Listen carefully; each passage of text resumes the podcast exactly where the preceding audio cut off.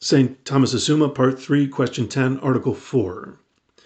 Whether the soul of Christ sees the Word or the divine essence more clearly than does any other creature? Objection 1. It would seem that the soul of Christ does not see the Word more perfectly than does any other creature. For the perfection of knowledge depends upon the medium of knowing, as the knowledge we have by means of a demonstrative syllogism is more perfect than that which we have by means of a probable syllogism. But all the blessed see the Word immediately in the divine essence itself, as was said in the first part. Therefore, the soul of Christ does not see the Word more perfectly than any other creature. Objection 2. Further, the perfection of vision does not exceed the power of seeing.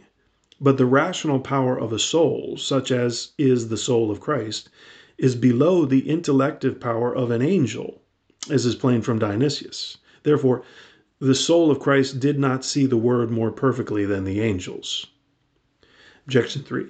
Further, God sees his Word infinitely more perfectly than does the soul of Christ. Hence, there are infinite possible mediate degrees between the manner in which God sees his word and the manner in which the soul of Christ sees the word.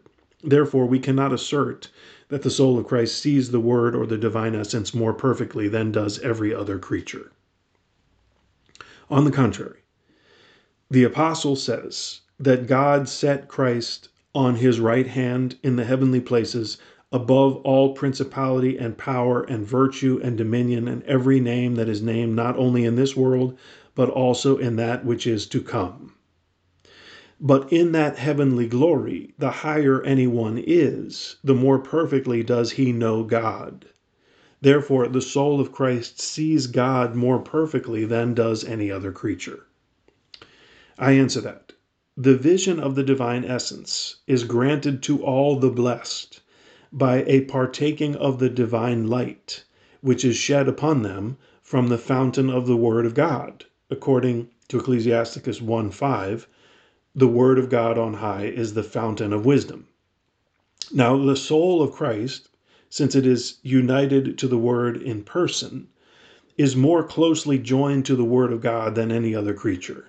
Hence, it more fully receives the light in which God is seen by the Word Himself than any other creature. And therefore, more perfectly than the rest of creatures, it sees the first truth itself, which is the essence of God. Hence it is written, And we saw his glory, the glory as it were of the only begotten of the Father, full not only of grace, but also of truth. Reply to objection 1. Perfection of knowledge on the part of the thing known depends on the medium. But as regards the knower, it depends on the power or habit. And hence it is that even among men one sees a conclusion in a medium more perfectly than another does.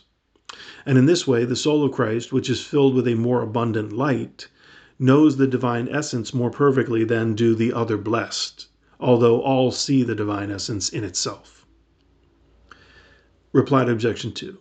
The vision of the divine essence exceeds the natural power of any creature, as was said in the first part, and hence the degrees thereof depend rather on the order of grace in which Christ is supreme than on the order of nature in which the angelic nature is placed before the human.